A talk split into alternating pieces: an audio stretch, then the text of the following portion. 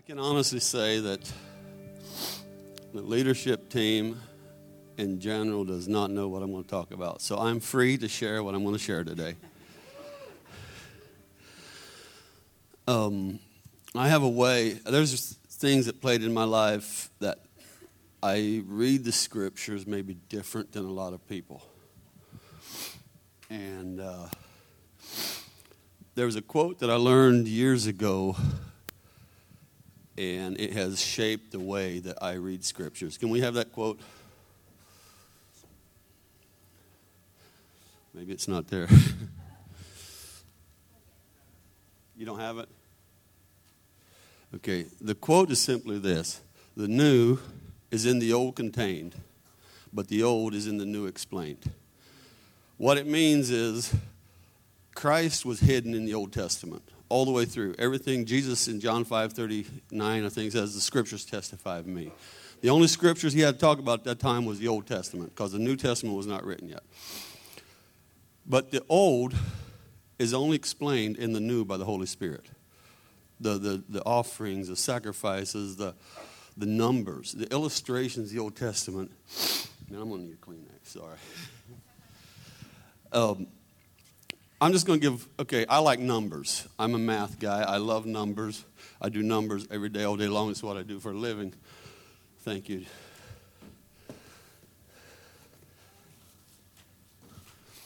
And uh, did you know the number one is stand by itself? Any number divided by itself comes back to number one. So the number one speaks of God. Number two of covenant. Three of completeness. Now, this is just things I've come up with with study. Five is for grace. Seven is for holiness. Ten is for divine order, which is the law. Twelve is for government, the 12 tribes of Israel. And I especially look for numbers in the Old Testament that pertain to Christ. If it's a half a portion or a double portion of numbers, then I look at, you know, what is that speaking to me for? And the number five is for grace. And I look for the number five. Multiple, you know, if it's a double portion, if it's a 10, which is kind of interesting. It's a divine order for moral law is 10. Um, number five is for grace. And I'm just saying this to kind of give a backdrop. We have five systems in our body the muscular, the skeletal, the nervous, the respiratory, and the uh, digestive. I think that's the five. We have five fingers, five toes, five senses. We are objects made for grace. Plain and simple. You know, that's why I like the Old Testament numbers, because it gives me a picture of who I am in Christ in the new. Um, I don't know. I have a, an illustration that God showed me, and I don't have in my notes, but I really feel like I could share it. Dave, David took five smooth stones to overcome the enemy. What does that tell you? Grace overcomes anything you're facing. He only used one stone. And I was sitting here about three weeks ago, one, just wrestling with God. Why just one smooth uh, stone? And God said, "There's more grace than what you can, what you're facing." So the New Testament says in Romans where grace abounds, sin much more abounds. See, that explains what David was doing. John says, Greater is he that is in you than is in the world. David only needed one, a 20% of the grace that he was carrying to overcome a huge enemy. So whatever you're facing today, there's more grace than what you're facing. So the New Test, the Old Testament really is explained in the New.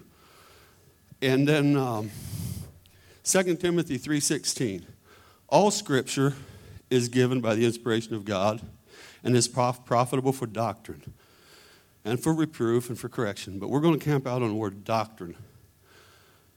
And the only scripture that were written at this time, again, was Old Testament. So we look at the Old Testament for doctrines of grace, healing, marriage. There's just all these um, wisdom, faith. Them doctrines are all hidden in the physical illustrations of the Old Testament. The Greek meaning for doctrine in first in Second Timothy there is um, an instruction, a function or the information of that instruction. for learning and for teaching. So, what is the function on the instruction of the doctrine of tithing? See, I can preach tithing. no, we're going to look at the doctrine of tithing according to the Old Testament where God started it, why it was started, and how we live it out today. And I hope to give everybody a new meaning of God's heart behind why we give from our income.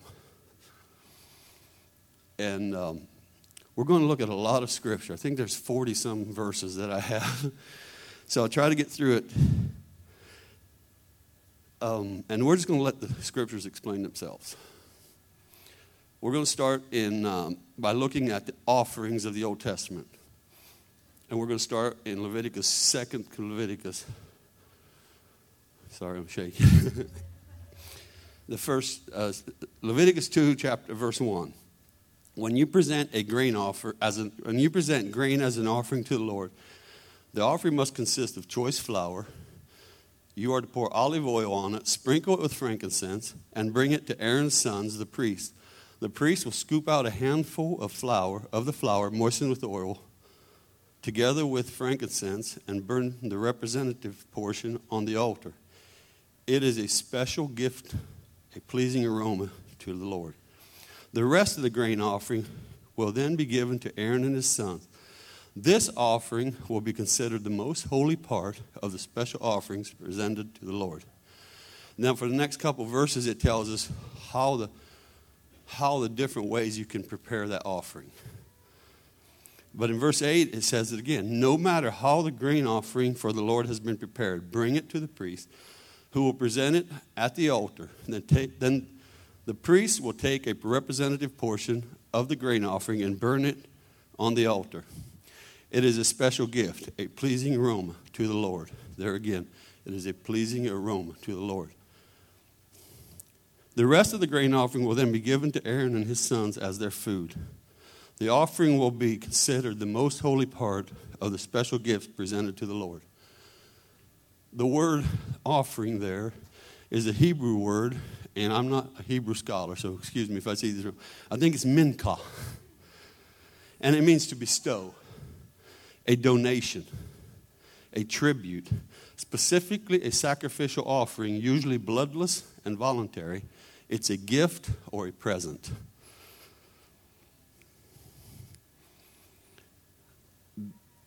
Then the, there's that, that was one offering in the Old Testament. Now, the second offering that, that we, there's really two main ones that we look at, that we read about a lot, and the, it's found in Genesis 8:20 and it says, Then Noah built an altar to the Lord, and there he sacrificed as burnt offerings from the animals and the birds that had been approved for that purpose. That offering there is Olah, I think. it's a, it means a step, as in a stairs, as, as ascending, as going up in smoke or to go up to.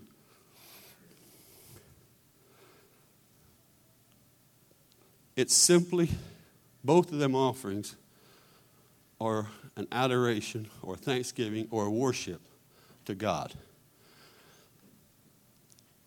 And then what I found interesting is Cain and Abel, when it was time for the harvest in Genesis 4 3 and 4, Cain presented a, some of his crops as a gift to the Lord. Abel also brought a gift to bestow at the best portion of the firstborn lambs from his flock, the Lord accepted Abel's offering and gift.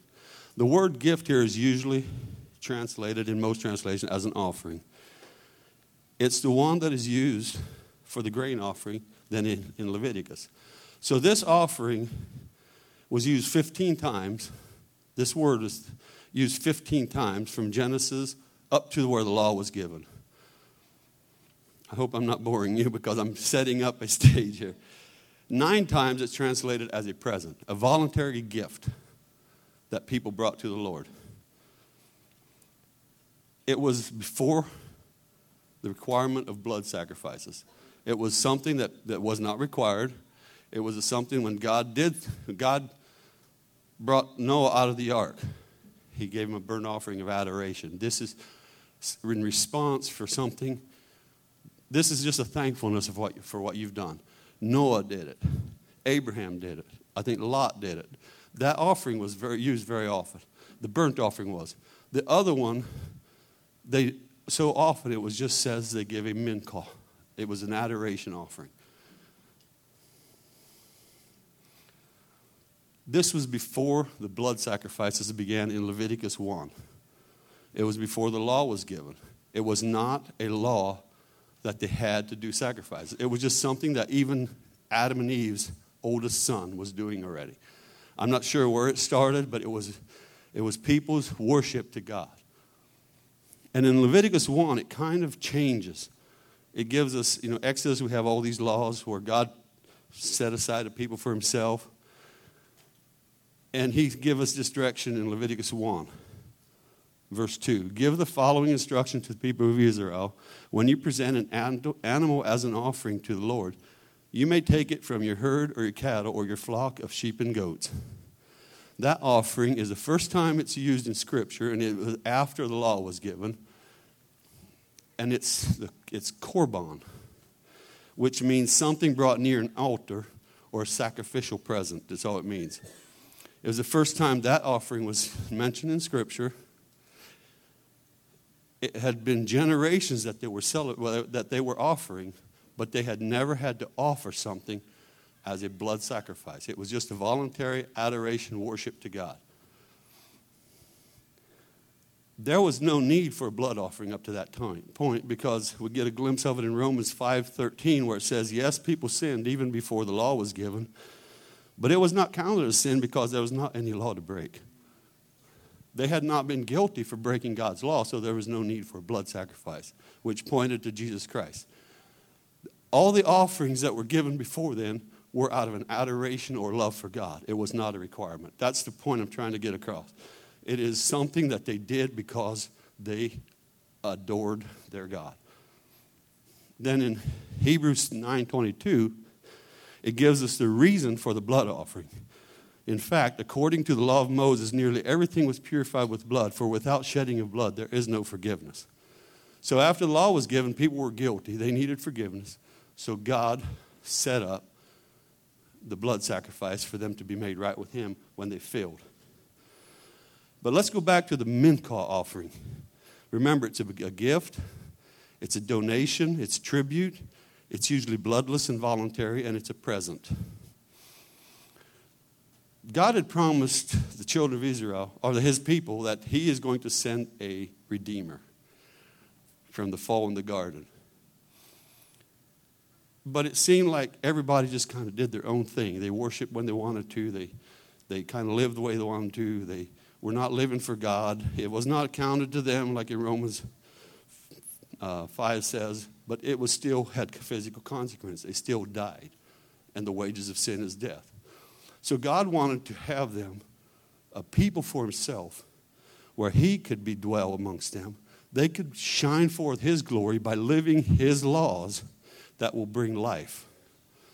Instead of just everybody doing their own thing and no, really having no direction, and ended up, God was not seen anywhere on earth hardly.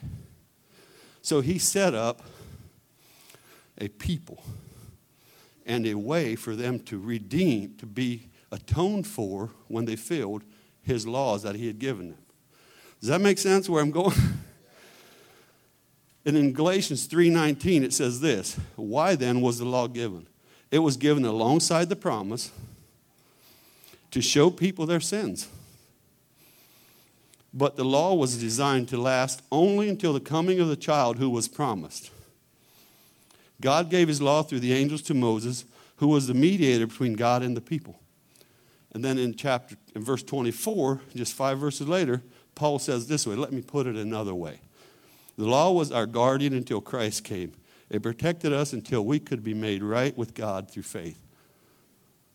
So the law was given so that people, so that God can dwell among a people, that his habitation would be a group of people that would be ministered to and would have a holiness that would bring them life. So the world around them, actually, it says the Gentiles around them were jealous. Sometimes in the Old Testament, you get glimpses of that. They were jealous. We heard what your God did in Jericho. You know, we're afraid of him because we heard. And so, but before the law was given, that was not the case because Abraham did his thing, Lot did his thing. You know, they just kind of all were scattered. And then in that setting up, the ministry of the Old Testament priest was this. In Malachi 2 7, it says, The words of the priest's lips shall preserve knowledge of God, and the people should go to him for instruction. For the priest is a messenger of the Lord of heaven's armies. They needed a central location, a teacher, somebody anointed, somebody that was on, on, on time all the time, on duty to minister. And I have read the Old Testament. I can only imagine in the desert the stench of blood. They had to literally slaughter hundreds, if not thousands, of animals a year for the people. There was an offering at 9 o'clock in the morning in our time and 3 o'clock in the afternoon every day for no reason at all except just to remember their sinfulness. That's a doctrine of repentance that the church is, is leaving. And is it something that Jesus said if the daily sacrifices are taken away, there's going to be an abomination of desolation, which means a death that a lifelessness that God hates standing in the holy place, which is the place where in the temple where people worshiped. It wasn't the most holy, it was where the people gathered. And in America today, we see a lifelessness in the holy place that is to our God's nostrils because we have not remembered, we have forgotten the daily sacrifice of Jesus Christ and who we are in need of that. See, the Old Testament and the New Testament really do enhance each other. it, it, was such a full time job. I cannot imagine. We, I, I grew up in a home where we slaughtered our own meat. I mean, I'm a carnivore to the to the teeth. I like meat. And so I we we ate a lot of meat. And I know how long it took to slaughter three hogs for our family for the whole year. And it, it was not just a three hour affair, it was a couple day affair. Till all the meat was preserved for the, for the rest of the year. That was the priest's job, full time, to teach the people the ways of God. And different places in Scripture, I didn't have room for it all. It talks about the priest's job was to preserve the knowledge of God. Know, let's go back to Leviticus 2. Why the grain offering was given. The grain offering was a gift. It was an act of worship because it was voluntary out of thankfulness. I tell you, Kenton, you, your introduction to, to worship and thankfulness was like, yeah. According to how this offering was used in the scripture before, according to how it was used, it was an act of worship, it was voluntary. And God used that offering for the funding of the ministry of the temple. Twice in that portion of scripture we read, it says, were these words considered a most holy part of the special gift. The most holy part wasn't one was burned off, given to God. That shocked me when I read that. That twice in one chapter it says the most holy part was what was given to the priests to fund their ministry. That was more holy to God than what was offered to him on the, on the altar. So, what does that mean to us? What does that mean to in the New Testament? We have that backdrop, that doctrine, them pictures of Old Testament. See, God made some of us that we need pictures. I can't, I can't read instructions. It makes no sense. But give me instructions with pictures, I'm good to go. I can build a million dollar house with a blueprint, but don't have me read the lawyer's directions on, on the contract. You know, so God gave us pictures in the Old Testament, and that's maybe why I enjoy the Old Testament because it has a lot of pictures. But what does all that mean to us today? God gave us leaders with responsibilities.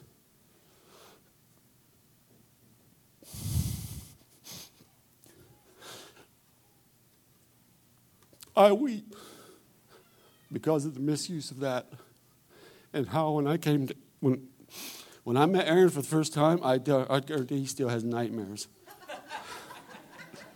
Because there was a leader that I was going to prove wrong on every way I could because leaders had one thing in mind that was to control me. And I do not control well. I'm sorry.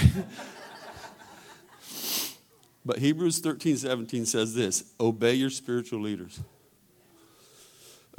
and do what they say. Their work is to watch over your soul. And they are accountable to God.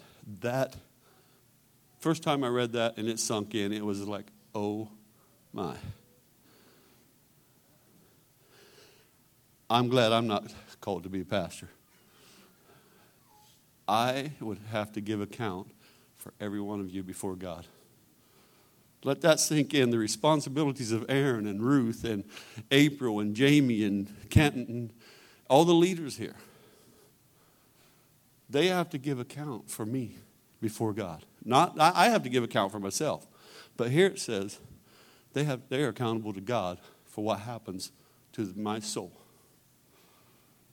And I'm not trying to put a lot of pressure on leadership. This is the reality of Scripture according to the Old Testament priests. That was their job. It says to give them a reason to do it with joy and not sorrow. That would certainly not be for your benefit. And in 1 Peter 5 2, it says, Care for the flock that God entrusted to you. Watch it, over it willingly, not grudgingly.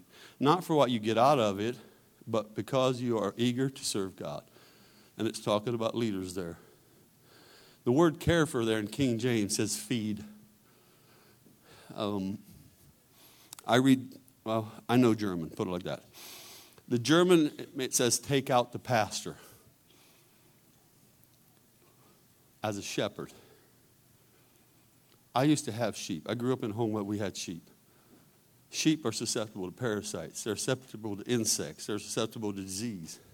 They need fresh food, fresh water. They're very fragile animals in a sense. If we'd have fed them a little bit on Sunday morning, we'd have had sheep for maybe a month. It's a full time job to feed the flock, to watch over them, to take care of them, to move, to make sure that the food they're getting is not full of disease, that they're fresh water.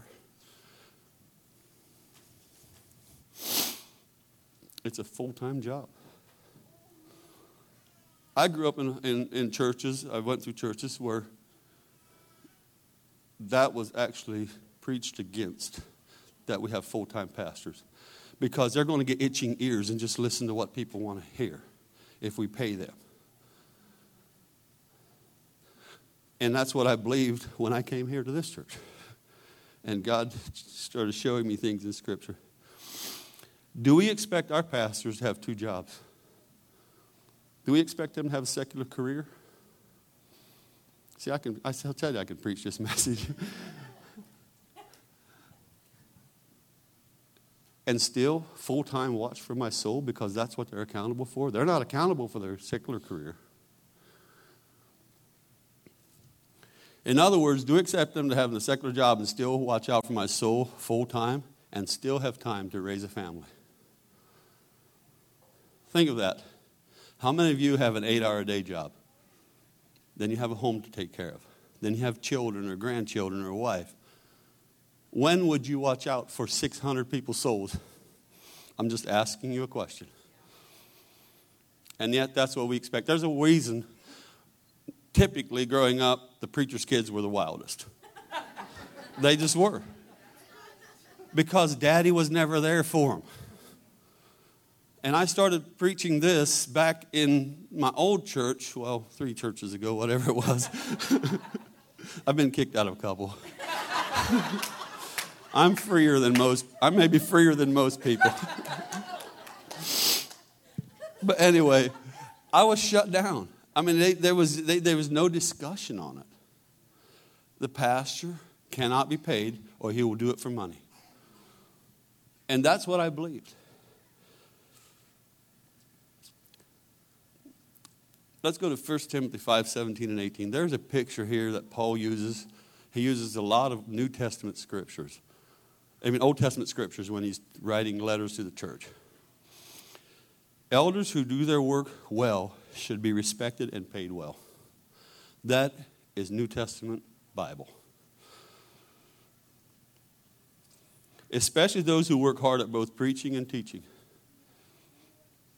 For the scripture says, You must not muzzle an ox to keep it from eating as it treads out grain.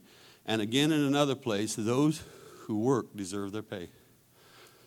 Then in 1 Corinthians 9 7 through 11, what soldier has to pay for his own expenses? What farmer plants a vineyard and doesn't have the right to eat some of the fruit? What shepherd of the flock, what shepherd for, who cares for a flock of sheep isn't allowed to drink some of the milk? Am I expressing merely human opinion, or does the law say the same thing? For the law says, for the law of Moses says, you must not muzzle an ox to keep it from eating as it treads out grain. That scripture is used twice in the New Testament. Was God thinking only about oxen when he said this? Wasn't he actually speaking to us? Yes, it was written for us. The one who plows and the one who threshes the grain might both expect a share in the harvest. Since we've planted spiritual seed among you, aren't we entitled to harvest a harvest of physical food and drink?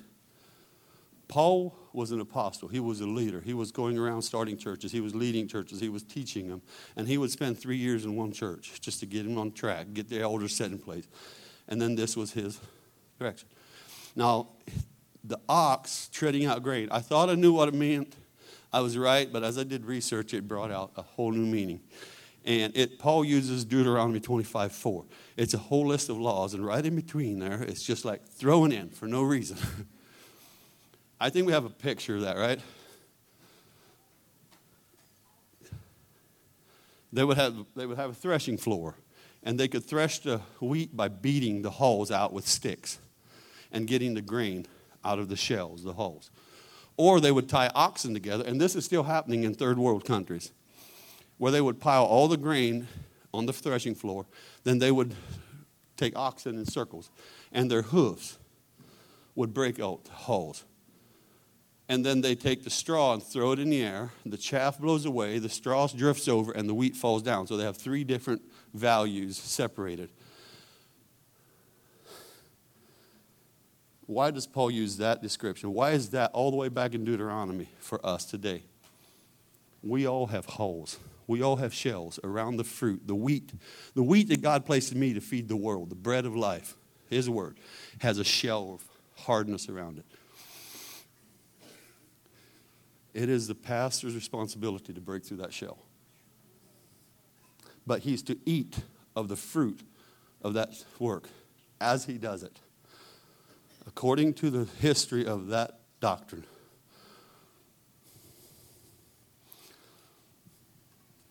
And it's God's gift to us. We are the recipients of God's gift. Ephesians 4 11 and 12 said, Now these are the gifts Christ, Jesus himself, gave to the church the apostles, the prophets, the evangelists, the pastors, and teachers. Their responsibility is to equip God's people for the work for, the, for his work and to build up his church, the body of Christ. Our pastors, our leaders, are God's gift to us because we as a group need direction, we need equipping. There's a world out there that's going to hell. We have the food inside of us for them. The pastor's responsibility is to break open that fruit and release it and equip us to use it. I'm putting a lot on you, Aaron.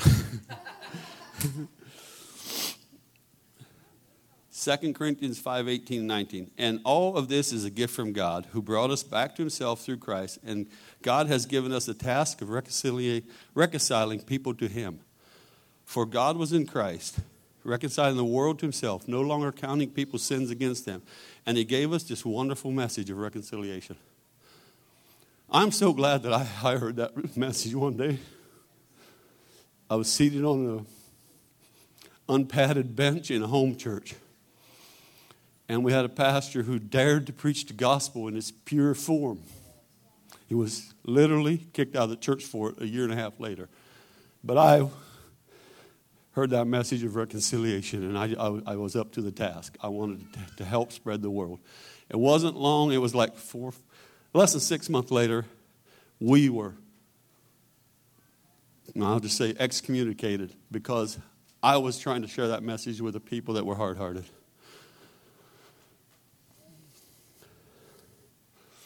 Has, has anybody in here ever heard Galatians 6 7? Don't be deceived. God is not mocked. What every man soweth, what shall he also reap? Anybody hear that, ever hear that verse? I've heard it all my life. If you sin, you're going to reap. If you're not nice to your wife, you're going to reap it. It was always in the area of sin. Paul wrote to the Galatians that anything they do besides faith in Christ, circumcision, anything, is a perverse gospel. Then he gets to verse chapter 6, the last part of his letter, and he writes these three verses. Those who are taught the word of God should provide for their teachers, sharing all good things with them. Then it's that verse, don't be misled. This is the New Living Translation. You cannot mock the justice of God. You will always harvest what you plant. Those who live only to satisfy their own sinful nature will harvest death, decay, and death through that sinful nature. But those who live to please the Spirit will harvest everlasting life of the Spirit. Now, that's kind of hard to understand without the Old Testament picture that goes behind it. I, I put, I mean, this is what God showed me. In the Old Testament, the children of Israel had their church, their temple, their Jerusalem, which was the place of peace. That's what Jerusalem means. Well, they weren't following God, so they were exiled to a foreign land. And Nehemiah was exiled, and he heard that Jerusalem was in ruins, and he was sad. So his, he got commissioned, I guess, by his Gentile king to go and rebuild his home, the, the, the town of his ancestors. So he went, they rebuilt the walls of Jerusalem, set up all the gates, put in all the offerings and stuff back in place so that people would have a place, or God would have a place to be with his people again. Then he went back to serve the Gentile king again. And a couple years later, he heard this that Jerusalem was in shambles again. Things were just falling apart. And then he said, then he writes this When I arrived back in Jerusalem, I learned of, say the word, Elishab's evil deed of providing Tobiah with a room in the courtyard of the temple of God. I became very upset and threw all of Tobiah's belongings out of the room, demanding then I demanded that the rooms be purified. I brought back the articles of the God's temple, for God's temple, the grain offerings and the frankincense. The grain offerings are mentioned, not the blood offerings, but the grain offerings were mentioned.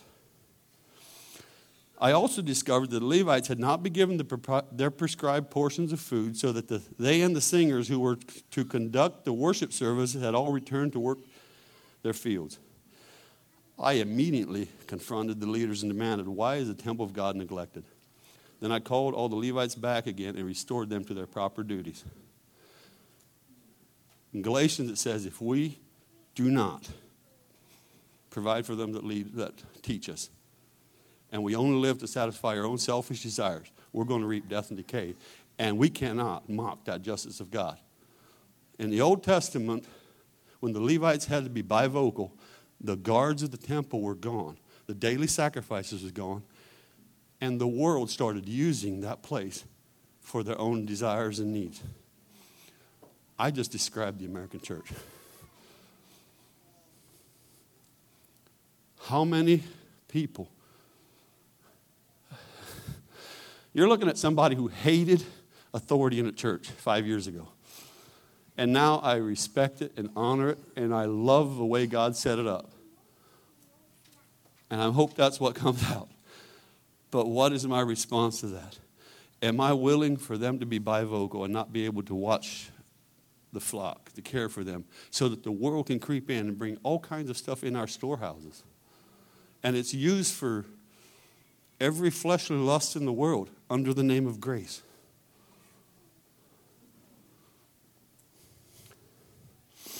Has anybody ever heard uh, Philippians 4:19? And my God shall supply all your needs. You have a hospital bill. That's quoted to you. Believe me, I know. you have a, phys- a financial need. But if we look at the verses in that context, Philippians 4:15, as you know, you Philippians were the only ones who gave to me financially financial help when I brought you the good news, then traveled on from there to Macedonia. No other church, church did this. Even when I was in Thessalonica, you sent help more than once. I don't say this because I want a gift from you. Rather, I want you to receive a word for your kindness. At the moment, I have all I need and more. I am generously supplied with gifts you sent me with that guy. They are sweet. There's that, here's that verse. Here's that phrase. They are a sweet smelling sacrifice. The grain offering was a sweet, sweet smelling sacrifice. And the same God, there's that verse, who, took, who supplied for, for me for ministry through you, will now supply all your needs. Galatians 6, 7, and 8, Galatians 7 and Philippians 4.19 are both in context of funding ministry. It's not in context for individual use, like we hear it quoted. So, how much should we give? The widow gave two pennies in Mark 12, and Jesus said it was the largest sum given that day.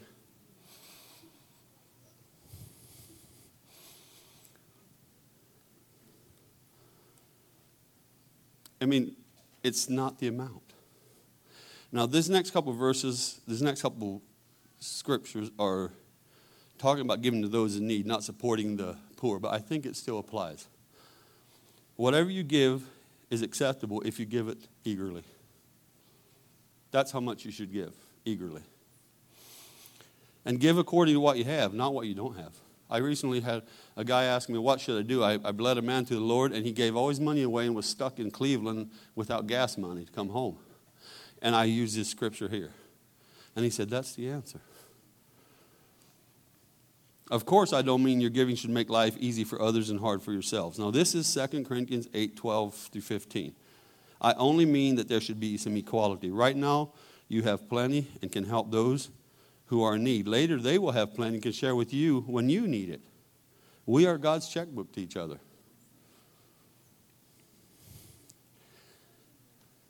In this way, things will be equal. As the scriptures say, those who gathered a lot had nothing left over, and those who gathered only little had enough.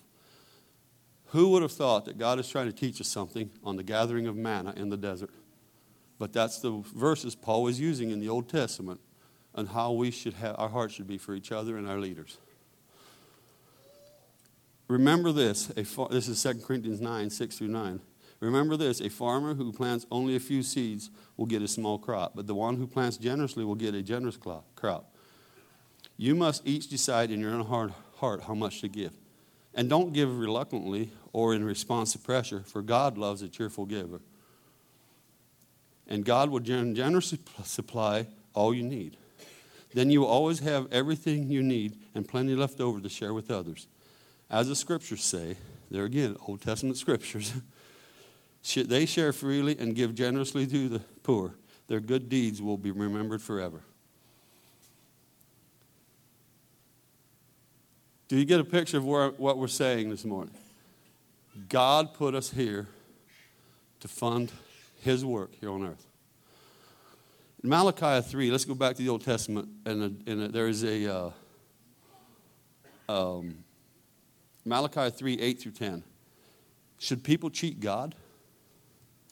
Yet you've cheated me, but, I, but you ask, What do you mean? When did we ever cheat you?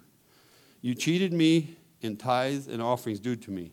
You are under a curse, for your whole nation has been cheating me. Bring all your tithes into the storehouse, so there will be enough food in my temple. This place has electric bills. This place has rent. Is there, I don't know. I don't know anything about the finances of our church. I'm just saying what, I'm, what God shared with me.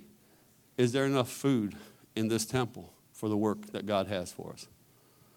Are we thankful for that? And how do we live out our thankfulness? Says the Lord of heaven's armies, I will open the windows of heaven for you. I will pour out a blessing so great you won't have enough room to take it in. Try it. Put me to the test. God literally commands us to put him to a test in this. James 4 gives us a warning, though. When we ask, we don't get because our motives are all wrong. We want only to get what will give us pleasure. So it's not God's fault. He never fails. His promises aren't wrong. His promises are not void. The only way his promises don't come through if we have the wrong motives. And then in James 7 2, 17 and 18, you, so you see, faith by itself isn't enough. Unless it produces good deeds, it is dead and useless. Now, someone may argue some have faith, others have good deeds. But I say, how can you show me your faith if you don't have good deeds? I will show you my faith by my good deeds. Words put to action are what really truly shows what's in our heart. The verses prior to that is saying, if you see a brother in need, he's cold, he's hungry, and you say, be warm and well fed, but you don't give him any clothes and food, what's that going to profit him? Paul uses that analogy, I mean, James uses that analogy to tell us that if we say we have faith, but we don't back it up with actions, it is dead and is useless. So, how thankful are we that God gave us the opportunity to be saved? I'm just going to ask a bunch of questions because these are the questions God asked me. And I'm telling you, tithing has been one of my strongest, weak, strongest weaknesses. I have struggled with tithing, with money. We always have needs that we think we have. How thankful are we that He placed a godly leadership over us? How excited are we that we've been given the message of reconciliation to share with others? How exciting is it that we get to be involved in God's eternal plan to help His lost children find their home in Him as we walk by faith in doing our part? We aren't all called to be leaders, but we're all called to be involved. Last but not least, how thankful are we that we get to help provide a place, a physical location where all this can take place, called Free People Church. I'm going to share one testimony. if I can say it.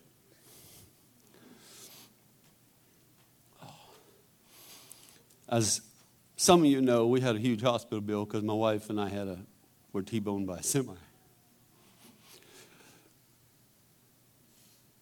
She was in the hospital for 70 days.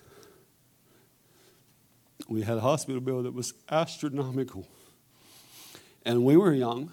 We had a family. So we took the lowest bracket of the sharing plan of Christian Healthcare Ministries, which covered us for 125000 Our hospital bills together was close to three quarter million. they paid my, my bill personally was under 125000 so chm paid for that but they were not they were only and her bill was huge and so when i came home from the hospital i, I quit giving to free people to residents back then i said god would understand that i have bills to pay and i don't know how these are going to get paid but i want to do my best i'm going to try hard and so god let me go for a while and I couldn't really converse with my wife about it because of her the injury that she had to her brain. But just on my own, I decided I'm not going to tithe. And about six, eight months later, God said, You made decisions based on what you believe on your wife getting well. And I had my, we had our moments of doubt, but in general, we made plans for her to come home. We made plans of how she's going, how we're going to take care of her. We, we, we put plans in place based on what we what I I felt that I was making decisions or we were making decisions based on our faith, not on what the doctor's telling us that she will never she'll be in a nursing home all that. And God said, You made decisions based on faith when it comes to healing, but you're not doing that with your finances based on your hospital bill.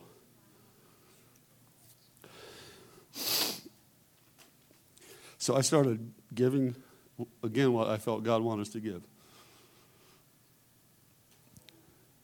January of this year, we got a letter from the hospital. It took them three years. They weren't, they weren't calling us every week, every month. In fact, they had not sent us a bill for a year and a half. I didn't know what was going on with the bill. But this is the point.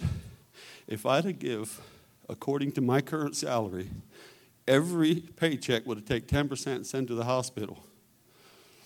It would have taken me 70 years to pay off what they threw off. A lifetime. Put God to a test if you have a problem. Support the ministry. Be thankful. Do the grain offering. Bring it voluntarily. The most important, the most holy part that you can give is not for the, the, the widow out there. It's what funds the ministry according to all the scriptures I could research. Because it's the ministry then that'll take care of the widows out there.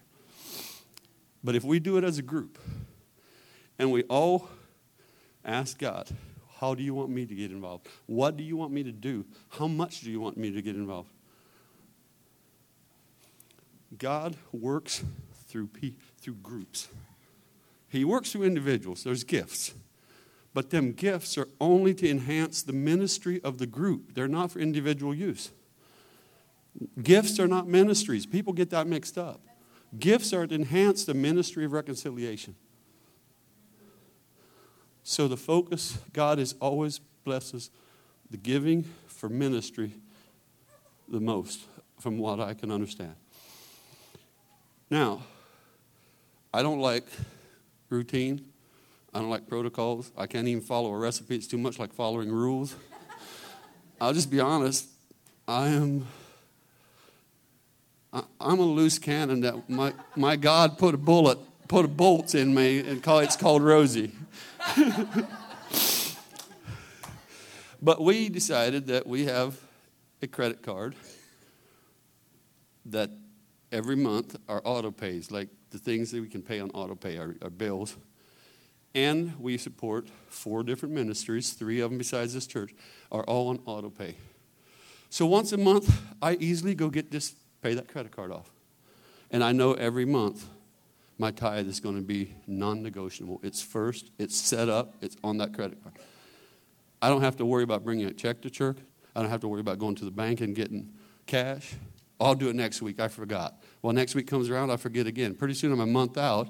Well, man, I can't give that much money today. So we just, that's how practical we try to be practical. We just put it on an auto pay. Sorry. So that was just, I felt that God really wanted us to just get a different picture of tithing. It's not about God being greedy, it's not about us being blessed. It's simply how much do I adore my Lord and what He's done for me.